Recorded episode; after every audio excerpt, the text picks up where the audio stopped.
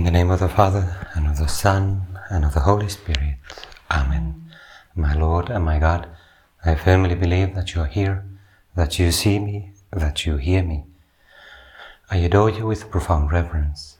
I ask you for pardon of my sins, and for grace to make this time of prayer fruitful.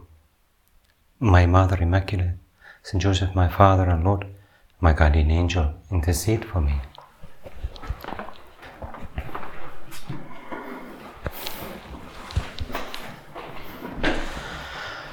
Today is the feast of the Lateran Basilica, the dedication of the Lateran Basilica in Rome. It is the oldest, um, earliest basilica, ancient basilica, dedicated to Christian use as a, as a church, as a temple of divine presence. In this meditation we can begin by going a bit deeper into this meaning of the church and the temple, and both in a, in a material and spiritual dimensions, and also then connect that to with being seeking for some inspiration in texts of scripture, connect that to our own life, and especially this month of uh, November that we are currently living. I wanted to begin Um, for our meditation to take a brief text by, well, just an explanation of the Lateran Basilica, its historical importance. Um, it is the oldest and highest ranking of the four major basilicas in Rome. Often, if we have visited Rome, we may mainly think of Saint Peter's Church as the, the most important one, and we Perhaps we would naturally imagine that that is the kind of the, the the main church of the Pope in Rome, but in fact it's not. The main church, where also the seat of Saint uh, the seat of the Bishop of Rome is, is in the Lateran Basilica, and um, it is the the oldest also. It's officially known as Saint John Lateran. It's a church dedicated to Saint John the Baptist. It is the cathedral of the Diocese of Rome, the official ecclesiastical seat of the Holy Father, the Bishop of Rome, not Saint Peter's Basilica, as so many mistakenly believe. I'm reading from a brief text here. The Basilica is also called the Church of Holy Saviour, or the Church of Saint John the Baptist. In ancient Rome, this was the church where everyone was baptized. It is the oldest church in the West, built in the time of Constantine, and was consecrated by Pope Sylvester in three twenty-four. So that's really, really, really old. This feast became the celebration of this, this, uh, this feast, the dedication of the Lateran Basilica. It became a universal celebration in honor of the Archbasilica, the ecclesiastical mother church, called the mother and mistress of all churches of Rome and the world. In Latin, omnium urbis et orbis ecclesiarum mater et caput, as a sign of love for and union with the See of Peter. There's a lot of symbolism there in the, in the whole reality of celebrating the dedication of a building. Now, if we take the readings of today's Mass, we, we quickly notice that the main thing for uh, this feast, or any any celebration related to the church, is, is not the building itself. But buildings have been very important in the history of both Jewish and Christian faith as Um, symbols, symbols of God pres- God's presence. We we could take numerous different examples of that from the Old Testament. How, when the people of Israel were traveling from um, the slavery in Egypt to the Promised Land, God instructed them to build this tabernacle, or kind of a tent, a tent of meeting, which was a sp- place of special indwelling of God. place of God's presence. And once they were already in the Promised Land, after some time, they were built by King Solomon, this great, magnificent temple of Jerusalem. And it became a symbol of heaven, Jerusalem itself, kind of the city of heaven. And we have reflections of that in the New Testament, when the book of Apocalypse, for example, talks about the new Jerusalem coming down from heaven, the new Jerusalem. And similarly, um, the temple itself was, it had these different layers from kind of the outer courts towards the inner court, and it was more and more exclusive, so that in the very innermost part of the temple, it was called the Holy of Holies. There was another part, the Holy, and then the Holy of Holies, in which only the high priest would enter, and even he only once a year. And in that Holy of Holies was um, kept the um, Ark of the Covenant, and inside the Ark of the Covenant, those different different symbols of the action of God in salvation history, the, the tablets of the law given by Moses, given to Moses uh, on Mount Sinai, and uh, this staff, Aaron's staff, priestly staff, symbol of the priesthood, and, and then also, we would say, Eucharist, namely the manna, kind of uh, some samples of manna in an urn, Um, which was also another symbol of God's presence and and um, and an anticipation of the coming of Christ, and, and in especially the tabernacle that we have in every every church, where we keep the the manna of the New Testament, the, the Eucharist, the body of Christ. And so we can see there a great symbolism that we also, even though God is present everywhere in some way, especially with his wisdom and with his power, in all of creation God is present, but God is, we might say, although we don't really fully understand it, God is not equally and in the same way present in everything, and in and just like God is not equally present in every person. The, the more there is personal holiness, the more there is moral goodness, the more there is charity in a person, the more that person is and dwelling place of the Holy Spirit, and therefore of God himself.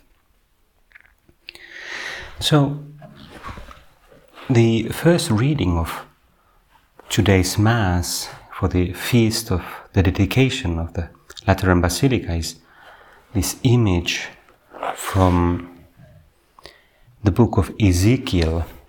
There's um, a vision that he, he received and he wrote down. It's a vision of essentially the temple, but it's a spiritual vision of what's happening kind of in and through the temple. Um, for the reading of the Mass, it's a bit cut and paste, um, because the, the whole text is quite long. Uh, the visionary says that this um, angel, I suppose, was the who he brought me back to the door of the temple, and behold, water was issuing from below the threshold of the temple towards the east. And the water was flowing down from below the south end of the threshold of the temple, south of the altar. Then he brought me out by way of the north gate, and led me round on the outside to the outer gate that faces towards the east. The water was coming out on the south side. This is water uh, flowing, which is, well, water symbolizes in particular um, the purifying and life-giving power of the Holy Spirit in many different biblical texts. And of course, we are also reminded of the sacrament of baptism, um, which also in the Lateran Basilica, well, there, there the baptismal font is a little bit uh, in a separate place because it's a very big one. Um, in many churches you have the baptismal font at the very entrance of uh, very close the entrance to a church, because it symbolizes the entry point. Uh, by baptism we enter into the temple of God, we enter into that divine house and the dwelling place of God by being baptized ourselves, being assumed to that uh, inner life of the Trinity, being, becoming children of God and brethren of Christ and temples of the Holy Spirit. And then the text, anyway, it continues describing how these waters change everything. As I went back, I saw upon the bank of the river very many trees on the one side and on the other. As I said, water as a symbol of the life-giving power of God's presence. And he said to me, "This water flows towards the eastern region and goes down into the Araba, where it enters the stagnant waters of the sea, and the water will become fresh. And wherever the river goes, every living creature will, which swarms will live, and there will be very many fish. For this water goes there, and the waters of the sea may become fresh. So everything will live where the river goes." And also a bit later, "And on the banks on both sides of the river they will grow all kinds of trees for food. Their leaves will not wither, nor their fruit fail, but they will bear fresh fruit every month, because the water from them flows from the sanctuary. Their fruit will be for food, and their leaves for healing." Well, if you have read a lot of Bible, you will maybe recognize here that this same image is found in the New Testament, in the book of Revelation, at the very end of the whole biblical story, describing that uh, New Jerusalem, that new heaven and new earth, where God's presence is, is so powerfully everywhere, and there's these gifts of eternal life. Well, what's the message that we can take for ourselves, for our prayer? Well, one obviously is the gratitude for God's gifts, and gratitude for baptism, and gratitude for the sacraments of the Church that transmit to us that divine life. But also, it's an invitation for us to live in a certain way, to live in accordance with this call, to live as building of God ourselves. In fact, the Gospel reading of today's Mass is chapter two of John's Gospel, where Jesus goes to to Jerusalem and goes to the temple, that temple of, that great temple of Jerusalem, which by that time was enormous and very beautiful and very elaborate architecturally. And but there was a problem. It wasn't just that the temple had become kind of the an end in itself for many Jews, and many of them perhaps failed to realize how it's a symbol of something even greater. But also the the practices of the people were mixed up with activities that were not no longer directed to God's worship. So Saint John tells us that the Passover of the Jews was at hand, and Jesus went up to Jerusalem. In the temple he found those who were selling oxen and sheep and pigeons, and the money changers at their bus- money changers at their business. Now, that selling was not just uh, purely Uh, temporal, not purely mundane selling for for eating and so on. It had to do with the sacrifices in the temple, um, but it had become kind of a distraction from the main thing. And so Jesus made a whip of cords, and he drove them all with the sheep and oxen out of the temple. And he poured out the coins of the money changers and overturned their tables. And he told those who sold the pigeons, "Take these things away. You shall not make my Father's house a house of trade." Uh, the Jews then said to him, "What sign have you to show us for doing this?" And Jesus answered them, "Destroy this temple, and in three days I will rise, raise it up." Destroy this temple, and in three days I will raise it up. But how can it be that Jesus could build this temple in three days? It, they, they said, "It has taken four to six years to build this temple, and you will raise it up in three days." But he spoke of the temple of his body.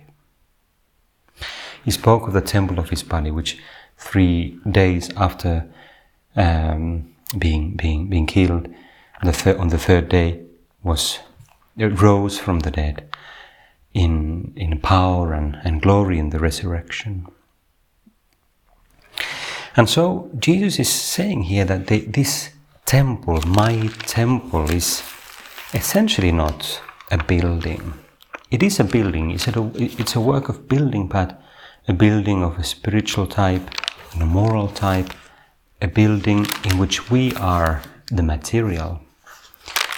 These buildings made of uh, um, stones or wood of, of, of the earth are valuable as symbols and places of worship, but what God is really interested in is us. And so Saint Paul, for example, writes in the first letter to the Corinthians, he says that we are God's building. I just was looking for that text here. Let's see. Chapter three. We are God's fellow workers. You are God's field, God's building. Do you not know that you are God's temple and, the, and that God's Spirit dwells in you? God's temple is holy, and the temple you are. That temple you are.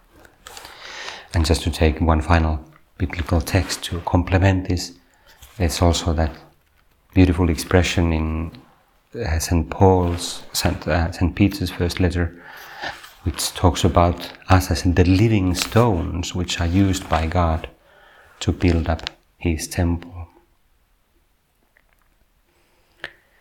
Like living stones, be yourselves built into a spiritual house, to be a holy priesthood, to offer spiritual sacrifices acceptable to, acceptable to God through Jesus Christ.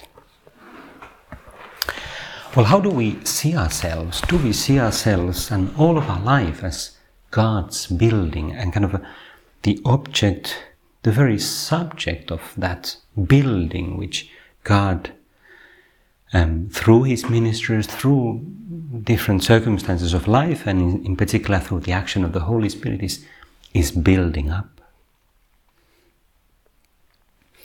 Do I, do I see that in God's plan also a great part, an essential part of my beauty? I could, we can really say that, or that my, my beauty in God's eyes has to do with being a living stone in in that handiwork of, of God.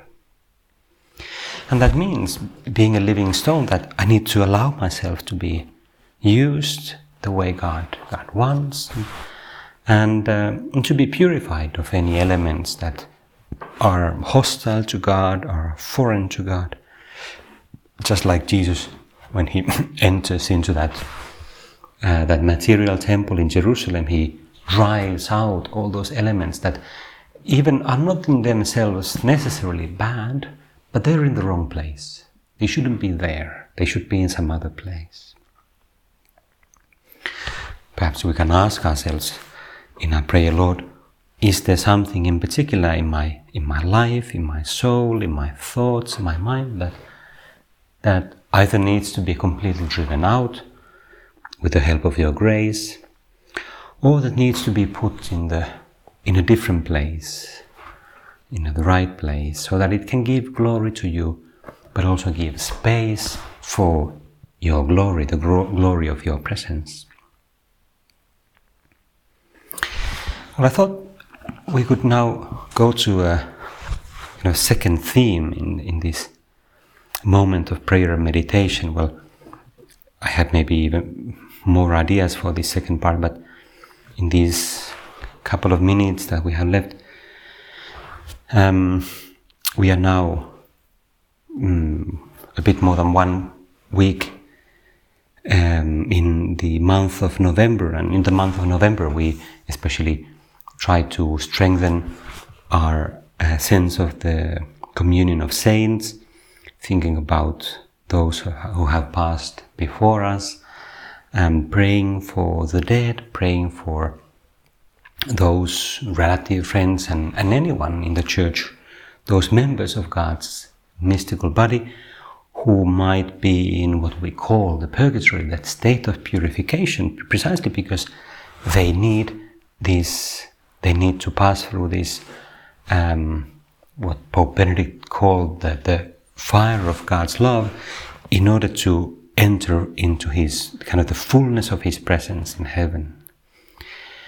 And I thought we could ask ourselves, really, because also the way in which we pray for others and the way in which we prepare ourselves for that final definitive vision of God in heaven really depends on how we imagine heaven, what we suppose heaven will be like.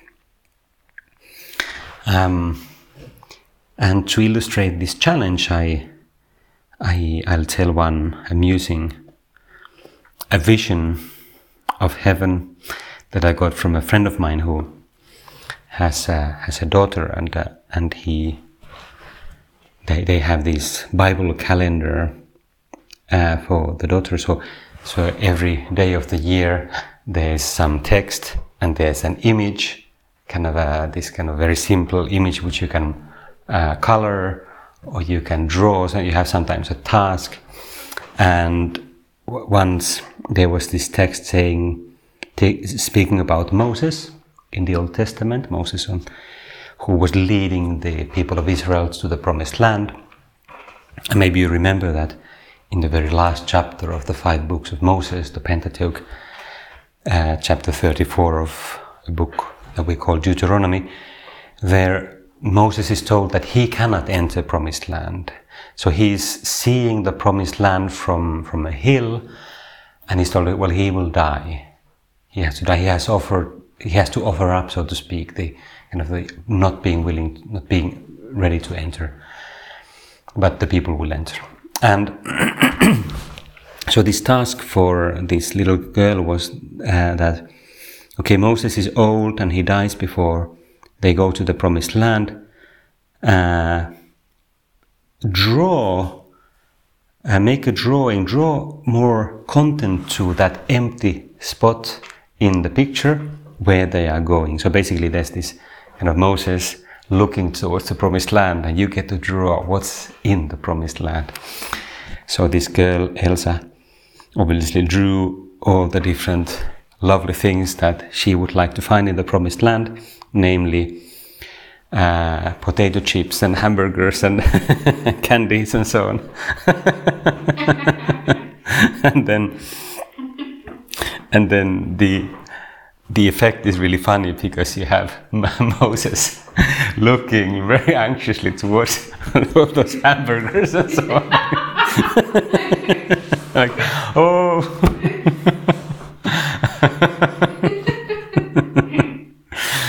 now, uh, and that's perfectly fine. But obviously, Promised Land and heaven is not does not consist of hamburgers and chips, and um, it would. It will be something greater. It's not less. It's, there's no lack of hamburgers in there, but but it's something greater.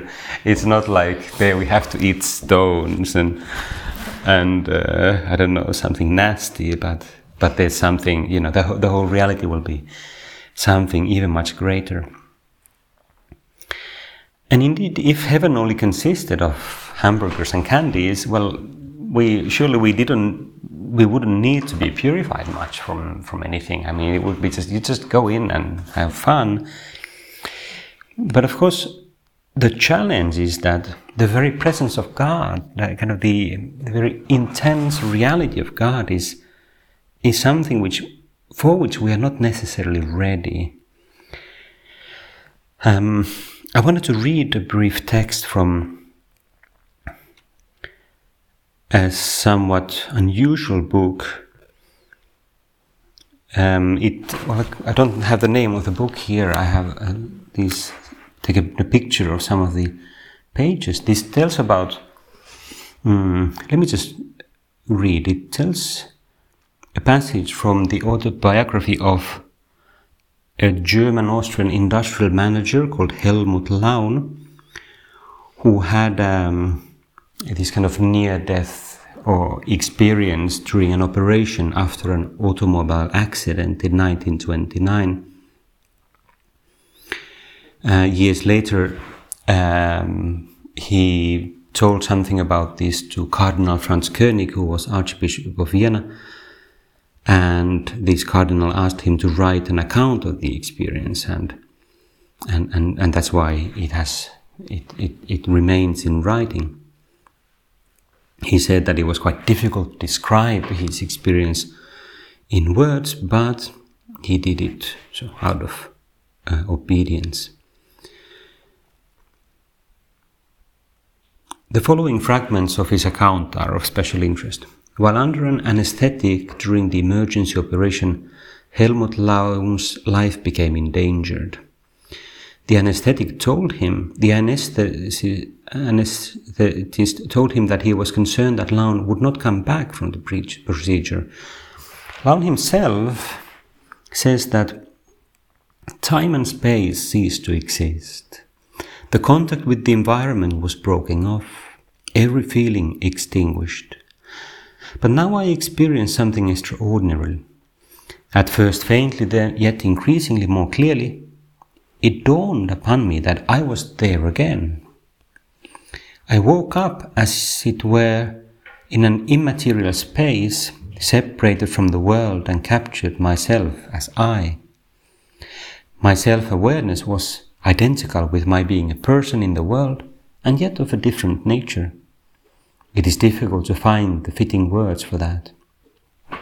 So it's good to understand that at the time of writing, this person was not, uh, or at least at, at the time of experiencing this, the person was not at all religious.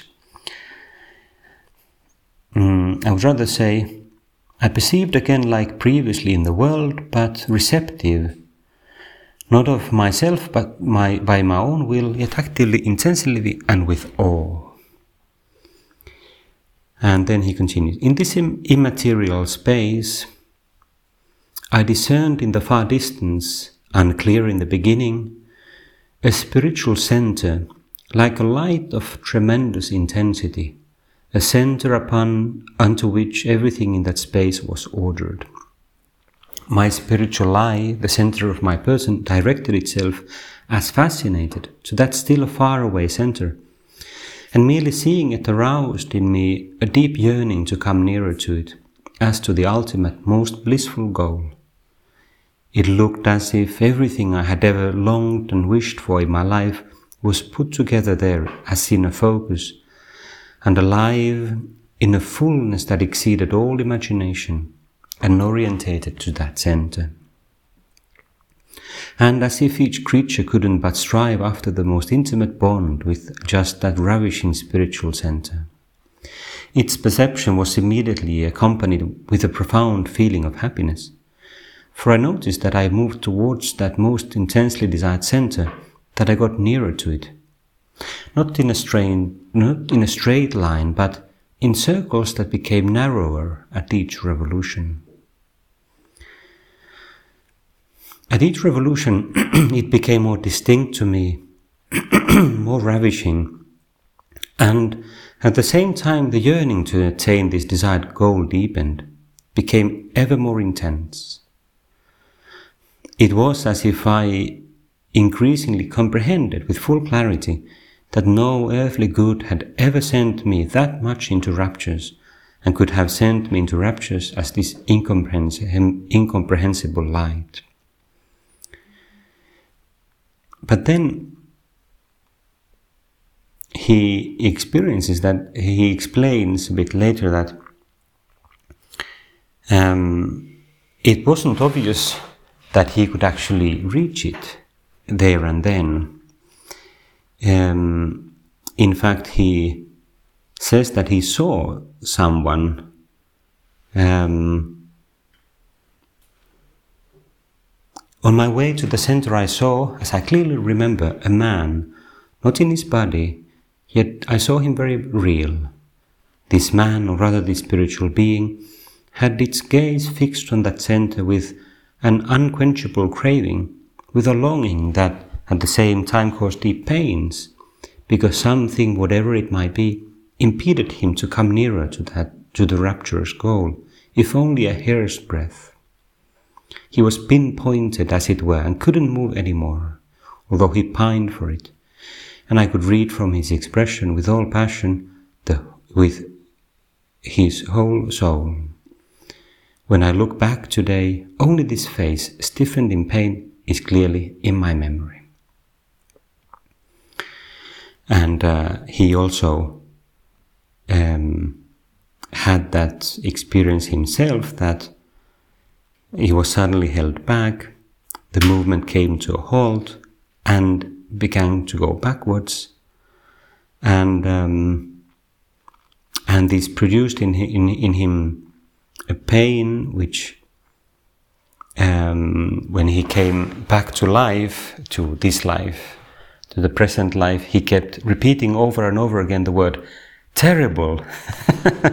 terrible, terrible. What, what was terrible in the vision was not the vision of that mysterious light, but the experience of being taken away from it, not being able to continue all the way what, to what we would in the Christian tradition call the Beatific vision. And so his emotional life after that anesthesia was marked by this homesickness for the light, this sun that he was to identify as God. Well, it's an interesting experience. It's not a, something that we need to accept on faith, or we don't, well, it's something someone has told that we can we can use for our prayer if we want to. If it doesn't help us, that's perfectly fine, we can put it aside.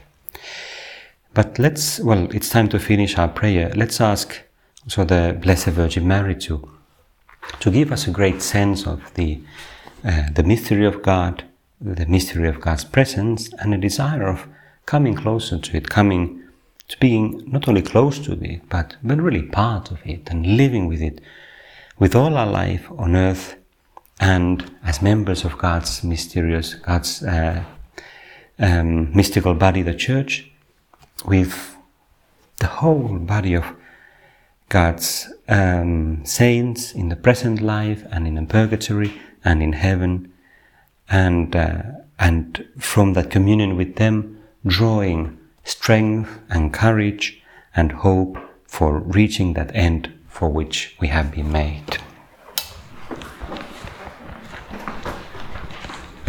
I give you thanks, my God, for the good resolutions, affections, and inspirations which you have communicated to me in this time of prayer.